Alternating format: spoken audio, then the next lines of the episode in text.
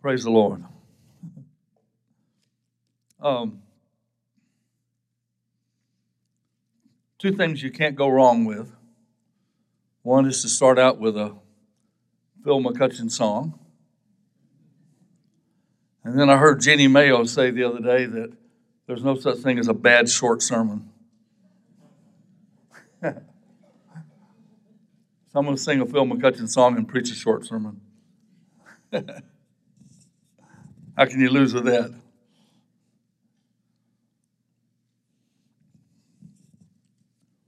Get that thing rolling.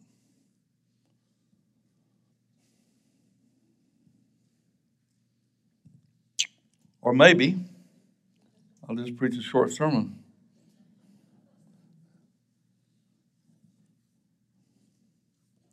All right, if, if it ever comes on, I'll sing it. Just let whatever, wherever I am in preaching or anything, just let, let it roll. If it gets going, and I'll just stop what I'm doing to sing. I was in the middle of a sermon once at Safe House, and I was preaching on the subject between a rock and a hard place. And a man had a seizure in the middle of my sermon. We stopped, called the paramedics. They came and got him. I started preaching again and finished the sermon.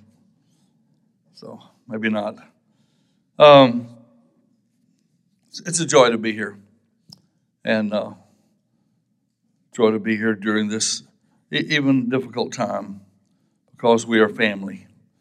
Um, I've got a couple of things out there on the table that I'm. One thing in particular, I'm very excited about, and it's not my CD, but it's a little book we put together years ago called How to Pray for Children 79 Ways, Whys, and Examples. Um, I started praying Isaiah 54 13 over my daughter when she was just a just about five or six years old and have continued that prayer. Isaiah 54 13, the Amplified Bible says, And all your children shall be disciples taught of the Lord and obedient to his will, and great shall be the peace and undisturbed composure of all your children.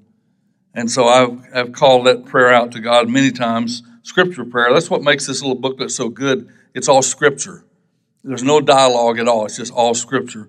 And um, now I have Isaiah. Isaiah, would you wave at everybody? Give a little wave. My boy. This is the prayer I prayed for Isaiah this week. Hebrews 13 20.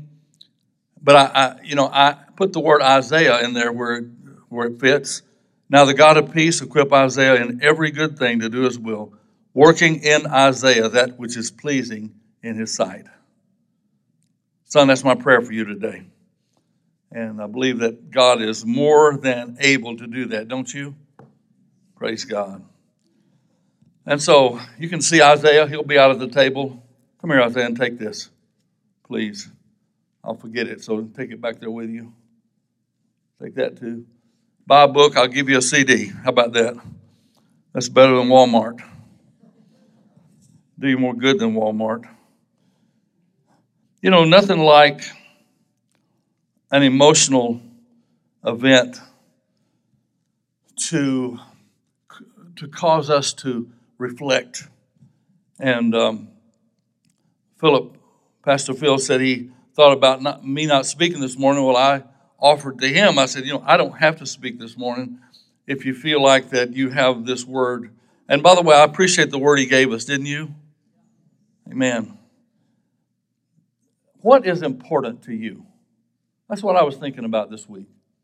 What are the things that are really important to me? And, and I'm going to challenge you this morning by saying, What's important to you? You know, the things that are most important will dictate our approach to life. It will, it will, it will dictate our approach of making this, how we make decisions. Um, what's important to me will, will affect my lifestyle. And I was just thinking of a few things. I started out, I was going to like do like seven things that are most important. And I got to three and I had so many notes I decided to quit. Um, and number one, for me, the most important thing in my life is my relationship to God and His Word. Now, God's always been a part of my life, um, even before I became a follower, because uh, Philip and I were raised by godly parents that loved God, wanted to please God with everything they had. Um, and, and one of the things they did to please God was take us to church a lot. Now, I love the way Bethany works, and a lot of churches are working today. That, that you know, the biggest church day is really not Sunday; it's Monday and Tuesday, and all through the week of the wonderful things that are happening. For us, it was just going to church. Sunday morning, Sunday night, Wednesday night, Saturday night, plus about three revival crusades throughout the year. How many remember those days?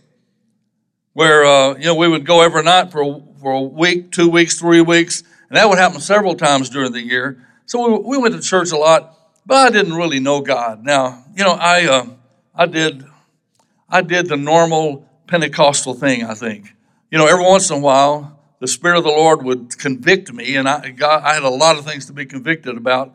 He would convict me, and I would go down and pray, and I would cry out to God, and I would ask him to forgive me, and I would get up and I would believe that I was going to be different. And then by Monday, before noon, I found out that I wasn't any different. Being sick was not an excuse to stay home from church for us. I remember distinctly telling my mom one morning, I am too sick to go to church. She said, Hurry up and get dressed. Well, to get down to the church early and let the pastor pray for you before church starts. Then there was this night that I met God for myself. We got to come to that place where we meet God for ourselves, not through our parents, and not through our church, but for ourselves. Uh, Steve Powell is the district secretary for Peninsula Florida District of the Assemblies of God, and we used to go preach for him. Philip and I and my and Judy, we used to go preach revivals for for his dad up in up in near Chicago years ago. And Steve was just a teenager in the church there, a little bit rebellious. And I always tell him, I say, Steve, you know you got saved in one of my revivals. And he said, I got saved in all the revivals. I said, okay, I know what you mean. um, but that was the culture we grew up in. But I'm coming up on a birthday in a couple of weeks because on April the 27th, 1967 was an incredible day for me. For one thing, it was the day that I decided to announce to my folks, I'm not going to church anymore. And uh, I'm telling you, at any other time in history, I would have lost that battle. But how many know the Holy Spirit knows what He's doing? And we'll just follow Him. We're all going to end up all right. And so my dad, to my shock, said, "Oh, that's no problem." He going down. We had a little cafe, a little little hamburger joint, and said, uh, "Going down there and get the restaurant, uh, uh, you know, prepped up for work, and I'll I'll go into church. And I'll come down. You have it all ready to open up after church." I went, "Man, that was easy. I would have quit church a long time ago if I would have known it would have been that easy." So I was like the happiest kid in town that day. I didn't have to go to church anymore and I just could just work and go to school. So man, I went down. I got the thing all all um, all prepped up, ready to open in the afternoon. And then Dad comes back, and he says, "Son, there's a young evangelist at our church." From California. Well, that kind of got my attention because a bunch of my friends had hitchhiked to California and they came back telling these wild tales. So I wanted to go. They said, and he plays the guitar. Well, that got my attention. And he sings I think you would like him. And you know, you're probably ahead of the story. I went down to church that night, not expecting to do anything more than hear a preacher from California. But the Holy Spirit, sitting back where I was, got a hold of my heart and called me to Him. And I remember I had I had like torn the transmission out of my car the night before and so I was walking home after church. But there was something different. All those times I'd went to the altar and I'd prayed. I'd made God promises. I had uh, I was going to do this and that. But that night walking home, something deep inside, I knew that I would never be the same. I knew I wouldn't be the same.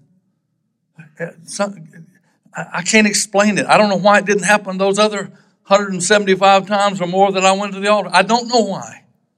But I know, I know that night when I walked down to the front of that church, God got a hold of my heart and He changed my life and He changed the things that are important to me. The importance of God in your life will affect your approach to life. It'll affect how you feel about church. You know, how many of you know you can get beat up in church?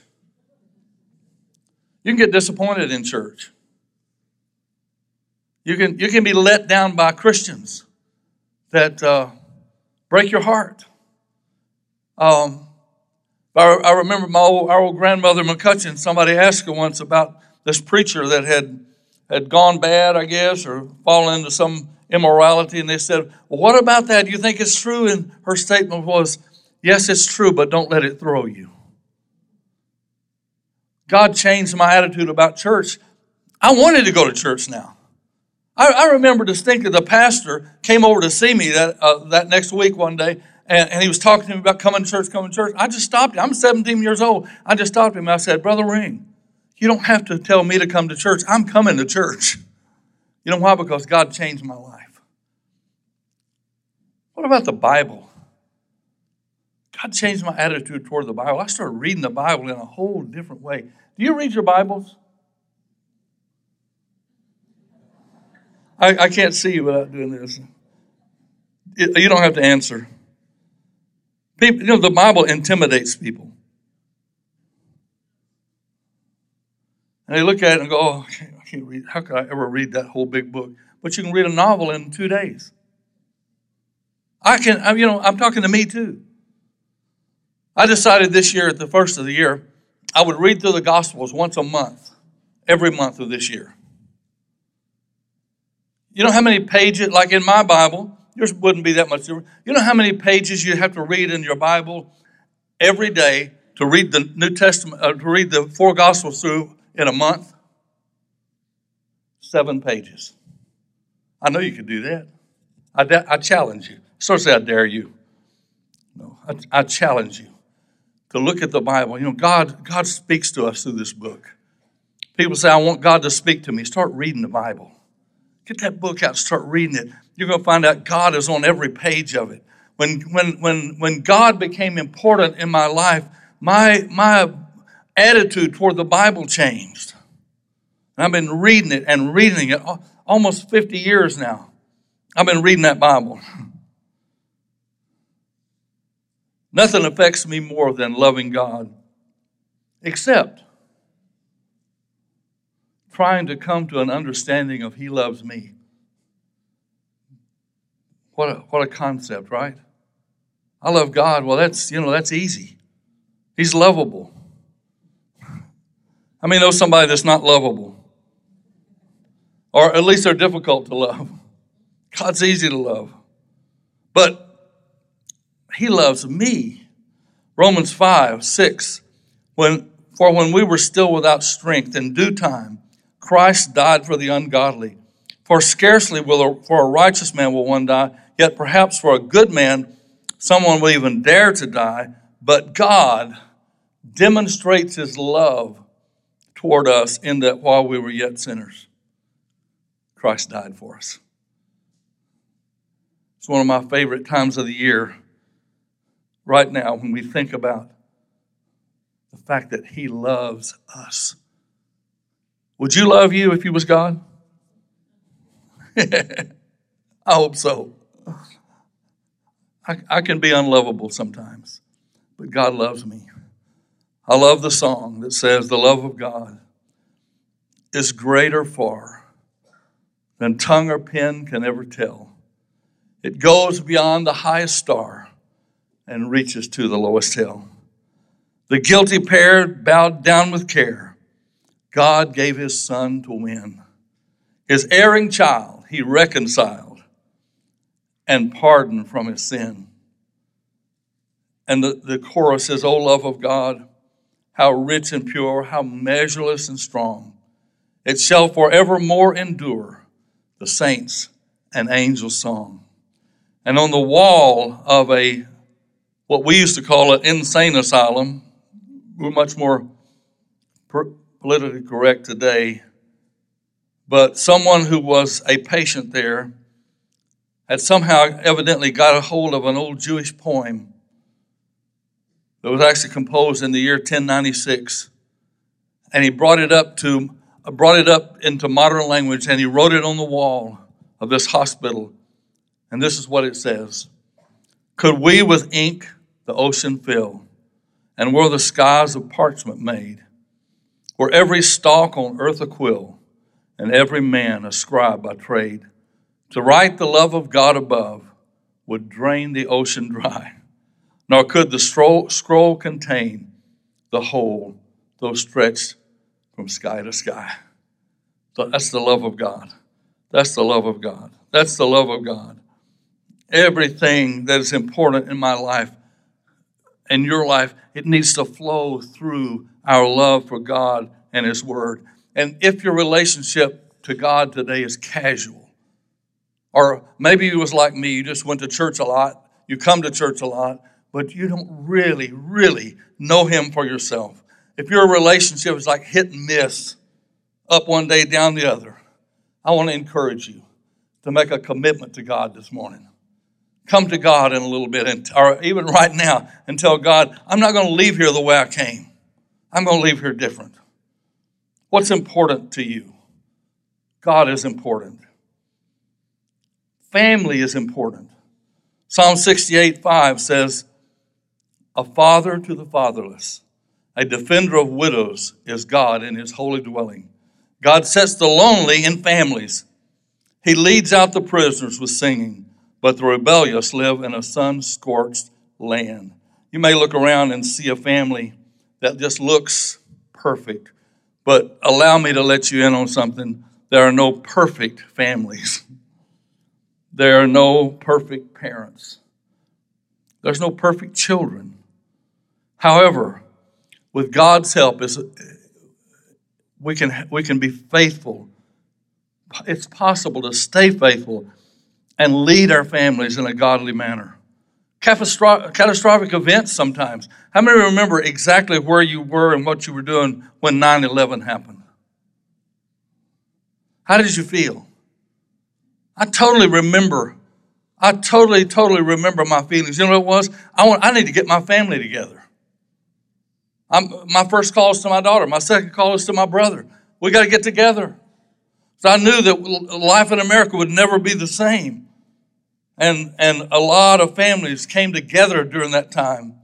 And you may have some challenges. How many ladies, married ladies, know if you got a husband, that's a challenge? And I don't want any men to answer this, but if you have a wife, how many know that's a challenge? in laws can be a challenge. but you know what? I've seen God heal marriages, I've seen God heal families, I've seen God turn children around. And one minute, they were, they were literally destroying, disrupting a house. And then later on, they're getting ready to go on the mission field because God came on the scene. I'm going to get real personal with you and I'm going to share a personal story. Um, and just to show you that there is a turnaround time. Years ago, it's been a long time ago now, over 30 years ago, I was traveling all the time then. I'm, I'm at home now during the week every week, but I was traveling a lot and I, I was scheduled to fly in on on a Thursday to Tampa. We live in Florida then, and I called Judy and I said, "Look, how about um, make reservations for us at a Japanese place we like to go to? Let's go out to eat." Well, you know, plane landed and I got off and I went uh, went out to the curb to to get in. My our daughter, 16 years old, was in was in the back seat, which that kind of surprised me, but uh, it was all right. And but when I started putting my suitcase in, Judy came around to the back and she said, Joe, I have some news. Yeah. See, yeah, Sharon's pregnant. Man, time stood still. My heart dropped. I felt this dark cloud descend on me like I have never experienced. Because one thing you got to realize this was a girl who had never been in rebellion. She'd always been in church. When she was five years old, she crawled up in my lap and said, I want to know Jesus. And I led her to the Lord. She was baptized in the Holy Spirit when she was nine years old. She never came in late from a date. She just was never out in rebellion. She'd been my friend and my skiing partner and my travel companion and the best daughter really anybody could ever, ever ask for. The rest of that evening was kind of a blur. Um, hours dragged by. You know, you got friends. I mean, know you got friends that try to help you sometime, and they really, they don't really help. Somebody heard about it and brought me some Canadian Club whiskey. I said, "Is that the? Is, you think that little bottle is going to help me? Like little miniatures. I don't think that's going to help."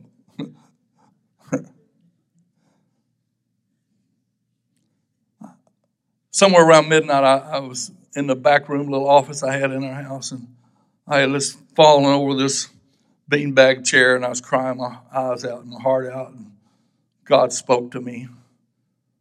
And people that know me, you know, I don't throw that around very lightly. Uh, I don't, I don't, I don't go there very often. God told me, God told me, God told me. But I'm telling you, that night God spoke to me. And you know what He said? He said, You're embarrassed and you need to get over it. he said, You're just worried about what people's going to think about you. That sobered me up. Not from the whiskey, but from my own selfishness. and I walked back to Sharon's room. She was laying in the bed, wide awake, eyes wide open. I walked over to the bed, and I don't remember at all what I said to her. But I prayed for her. I said, I want to pray for you. And I prayed, I said, God, let Sharon go to sleep and get some rest tonight. And I turned around and I walked to the door. When I got to the door, I turned around to say something to her, and she was already asleep. I should have prayed that for myself because I didn't sleep. But here's the short story. In Atlanta, we have baby daddies. Sharon married the baby daddy. He was scheduled to meet the Presbytery Board of the Assemblies of God in Georgia a couple of months later, and I begged them not to go. But they went, went before the board, the presbytery, and they said, Look, we were really messed up, but God's forgiven us. And thank you to that board. You know what they did? They said, Listen, we're not going to give you credentials this year, but next year you don't have to come back. We're just going to mail them to you. And by the way, my grandson Jimmy, uh, do we have that picture of him uh, that we can put up there? I don't know. I was I was hoping to put a picture of him up there. That uh, by this time today, he's getting ready to lead worship for the third time in a church of 20,000 people. And has a wonderful marriage and has been going on living for God all these years. That's what God did. Bad situation. But, you know, it's not a sin to get pregnant. They sinned, but look what came into the world now. This wonderful young man that loves God and leads worship and just an awesome. Oh, oh, there he is. That's my boy Jimmy. Actually, his name is James Gilmore Mayo the fifth. And he says if they ever have a son, there's not going to be any more Jimmy Mayos. We're done with him. Loves God, walks with God. I'm so proud of him. So proud of him. I don't know what you're facing today. This is what I know God can turn it around. I don't know what's going on in your families or your life, but I know this God can turn it around. I could, you know, I'm the world's worst at going off on some rabbit trail and telling you stories, but I, I could tell you a dozen stories of, see, of God, even through our own failures. I have a man by the name of Anthony there in Atlanta. I met him about five years ago when he first got to Atlanta. He was homeless in Savannah, Georgia. They bought him a one way ticket to Atlanta and, and told him not to come back. And so he showed up in Atlanta. He's an alcoholic and uh, has now come to Christ. And the other day I was sitting in the park with him and uh, started talking about family. He started telling me that 21 years ago, he'd gotten arrested down in Louisiana, but he had some charges on him in, in, in Missouri, and they extradited him back to Missouri, and he never went home. Never saw his wife again, never saw his two children again. 21 years. I said, well, Would you like to talk to your children? He said, I would love to. You know how that goes. In about five minutes, I found his daughter on Facebook. She's living in San Diego, and we contacted her. He was scared. We contacted her, and she called like right back and said, I would love to see my dad. She was six years old the last time she had seen him or seven years old. Now she's 28. And God is in the process of restoring that, that family relationship right now. His son so far hasn't come around, but the daughter, in fact, just came to Atlanta and visited with her dad. And, and, and as soon he's got a little dental work that needs to be done, his plan is now to move to San Diego to be with his daughter. What a turnaround. I don't know what's going on with you. This is what I know. God can turn it around. God can turn it around. Um, I want to show you a couple pictures uh, and ask you to pray about something. Then I got I got one more short point I want to give to you. But if we could put those two pictures up one at a time that I got up there, this is very this is very um, um, urgent in a way because I really need you guys this coming Saturday to really pray for me. And um, one of the things that God has opened up to you, I told you last year was just beginning, that God has opened up Muslim students to me and put me right in the middle of all these Muslim students. I don't know about you, but I don't know any other preacher that has Muslims calling him pastor. But I do. And uh, this coming Saturday, I'm hosting a pancake brunch for the homeless with a group called Uplift, which is youth from different mosques around our city that are going to come together. This will be their fourth time to come and serve the least of these. And, you know, it's not my, I, I can't, I don't know how to, I don't know how, I don't have any tactics on how to talk to a Muslim or any of that. I don't know anything about that. You know what I know how to do? Just love them. That's good. Just love these guys. And, and, and it's funny somebody asked me, said, are, you leading any of them to Jesus? And I say, I'm leading all of them to Jesus. I'm not just leading one, but I do have one that's just kind of come out of the Muslim closet. And he called me the other day. And it's very difficult. I mean, this is a it's a real difficult situation. But he called me the other day. He goes, Joe, he said, I think I messed up. I said, Well, what are you talking about? He says, Well, I saw this guy that I used to see at the mosque, and I gave him this Islamic greeting, and, and I really shouldn't have done that, but I just didn't know what to do. And am I in trouble? I said, You're going to be fine. You're going to be fine. Pray for us this coming Saturday. I'll be hosting probably about 40 students from, from Uplift. The last time they were there, well, the first time I worked with them, young lady comes in with a guitar. And I thought, man, I wonder what they're going to sing. And I'm thinking if I should not let them or what was going to happen. I decided just to kind of sit back. And then she started singing Sweet Home Alabama. I figured I could live with that. and then the last time they were there, about maybe five months ago, I was kind of back in the kitchen area with, with some of the students and their leaders. And I hear one of our guys, one of the guys in, in the ministry, singing Amazing Grace. little girl comes over and she goes, You know, the last time I was here, one of your guys asked me if he could sing, and he did that same song. And before she could say anything else, one of the adults goes, Man, that song gives me the chills. Young lady said, You know what? I'm going to learn that song before I come back. So I'm counting on that this week to have a Muslim lady wearing a hijab singing Amazing Grace. I'll tell you, I think that's going to make God real happy. Pray for me this week. I can just be faithful. That's what I try to do. Just be faithful. And I got a few friends. Um, I don't trust everybody to be with my my people. So pray for me.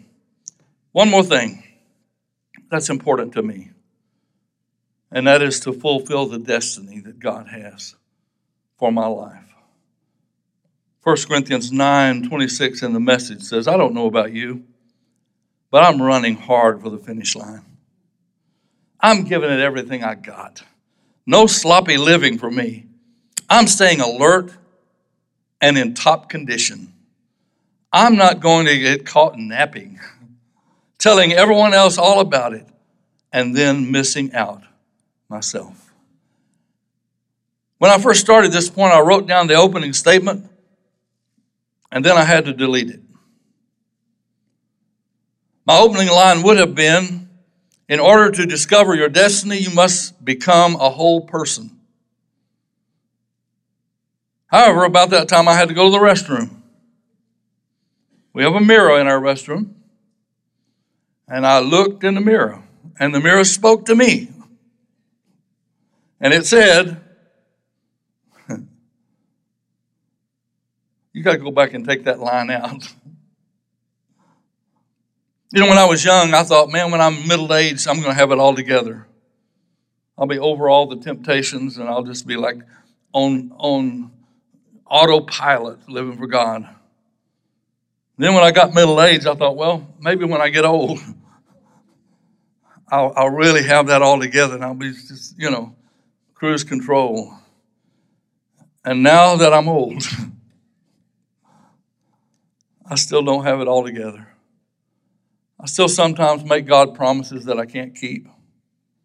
And so I don't stand before you today as a person that has it all together, but more as a broken vessel who, who at times still don't have it together. And yet, in God's grace, He lets His Spirit flow from me. He lets the supernatural come through me. Comes through me, not because I'm anything, but because He's everything. I have a great friend down in New Jersey. His name is Pete Thompson. Pastors a church called New Beginnings. For the last several years of his mother's life, she was hooked on, on prescription drugs. And she was taking the overtaking these drugs every day. And all day long, every day, she laid on the couch in a haze, rubbing her prayer beads like this all day hours and hours and hours. And, and Pete was just, oh, crazy woman, that stupid religion. And he was just, you know, he would be so aggravated at his mom. Said, you know, she's laying there with him all hyped up on drugs and, and, and she's, you know, doing them stupid prayer beads. And when she passed away, a few weeks later, God spoke to him and said, Pete, when your mom died, I lost an intercessor because in her broken condition, she prayed all day, every day. How many of you are glad that God uses broken people? Broken people, beat up people, people that sometimes don't have it all together, but He uses us.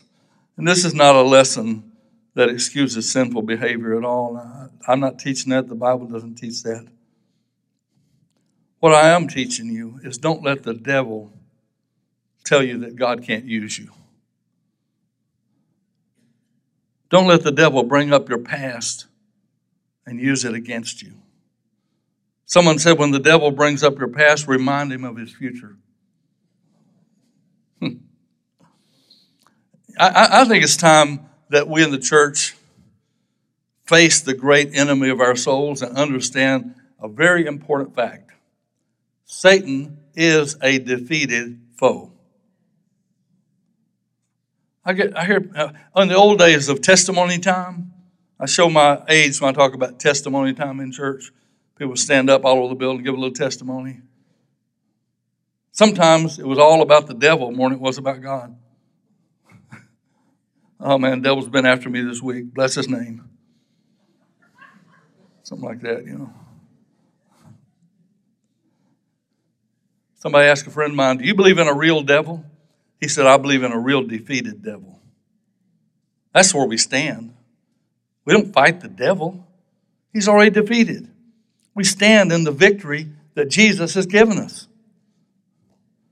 Revelation 1 17, and when I saw him, I fell at his feet as dead, but he laid his right hand on me, saying to me, Do not be afraid.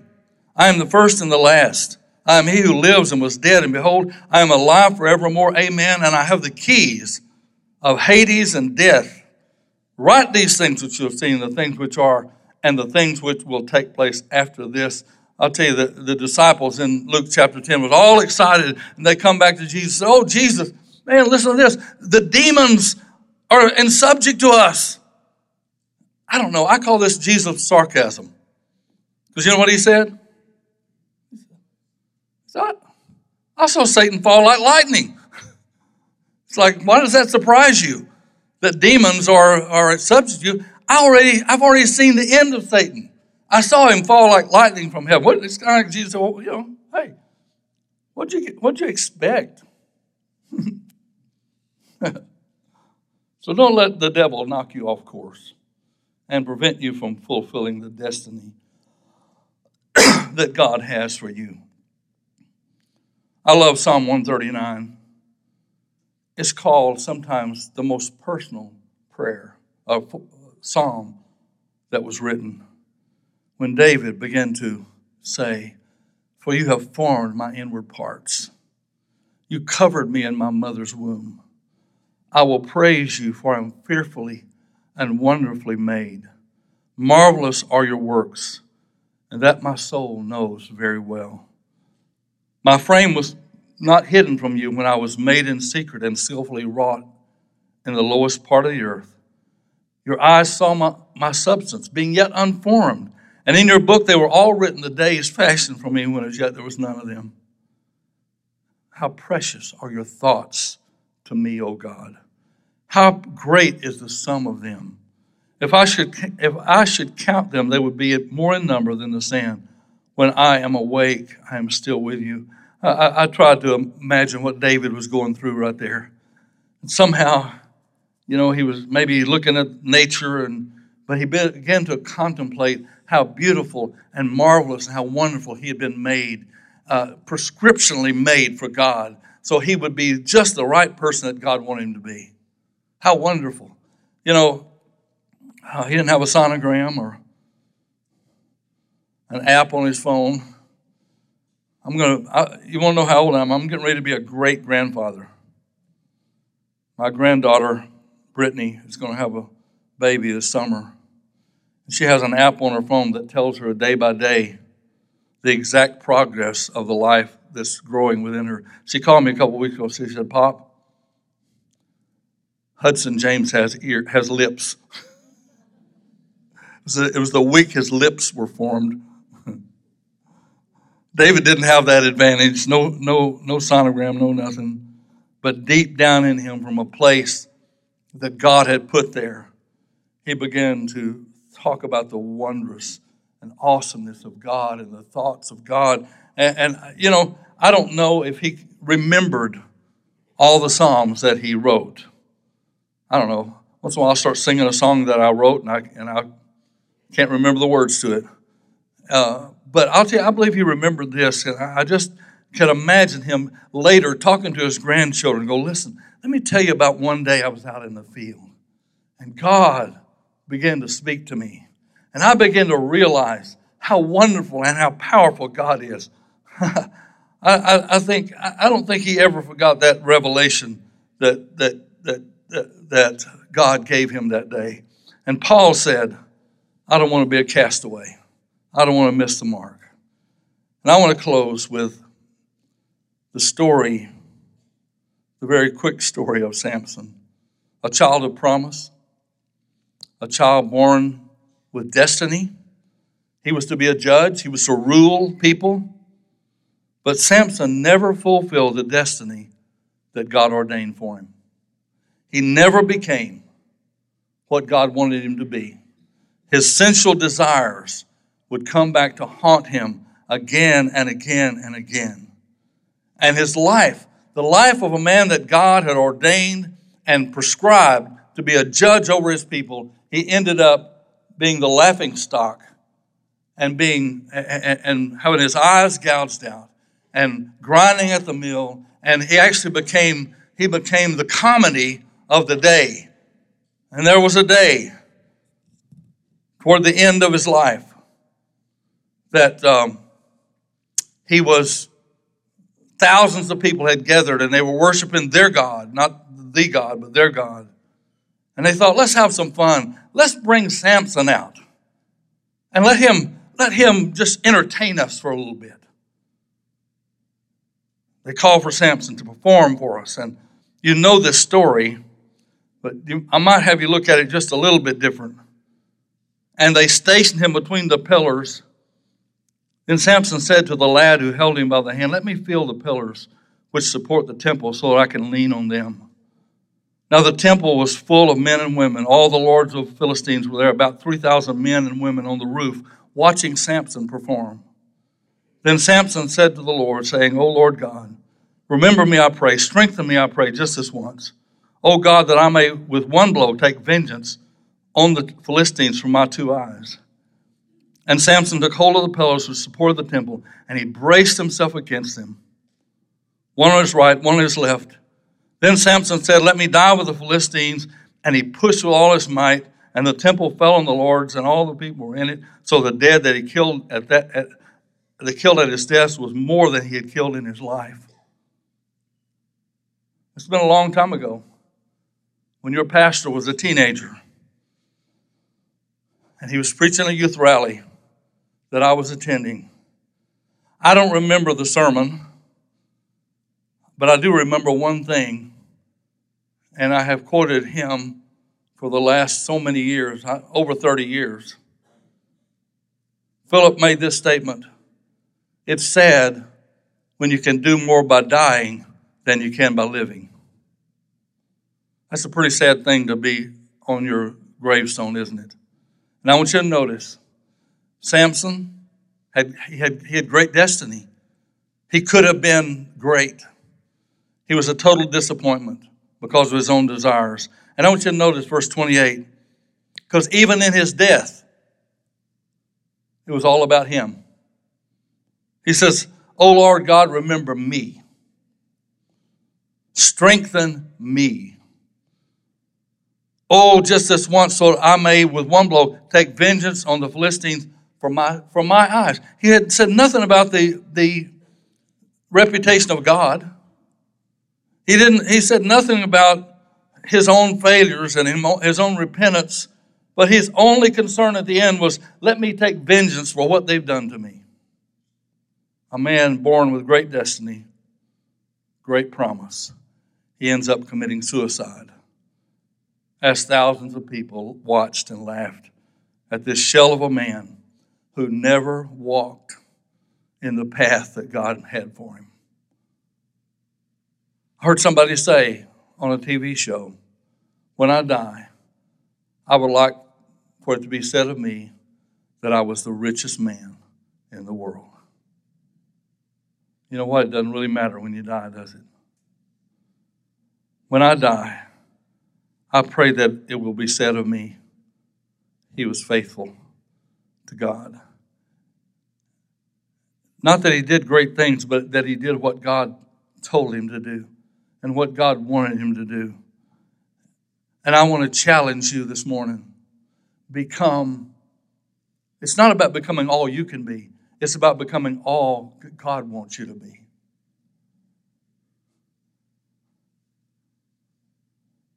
I just want to close with some action steps that you can take. And I'll say one check your relationship with God. Check it good this morning. I feel that very strongly for somebody. check it strong. Number two, step back and let God do some healing in your family. I'm going to come down there for prayer myself, folks, in just a minute, too, because I need some help. And number three, God, help me do what you want me to do. Prayer partners are here. The communion is here. So I just want to invite you, if you want prayer and need prayer, step out of where you're seated right now and make your way up to the front. Isaiah, would you get that book and see? Come and talk to me just a minute. Come on down if you want prayer. You have been listening to the Bethany Community Church podcast. For more information, please visit us online at bccma.org. Thank you, and God bless.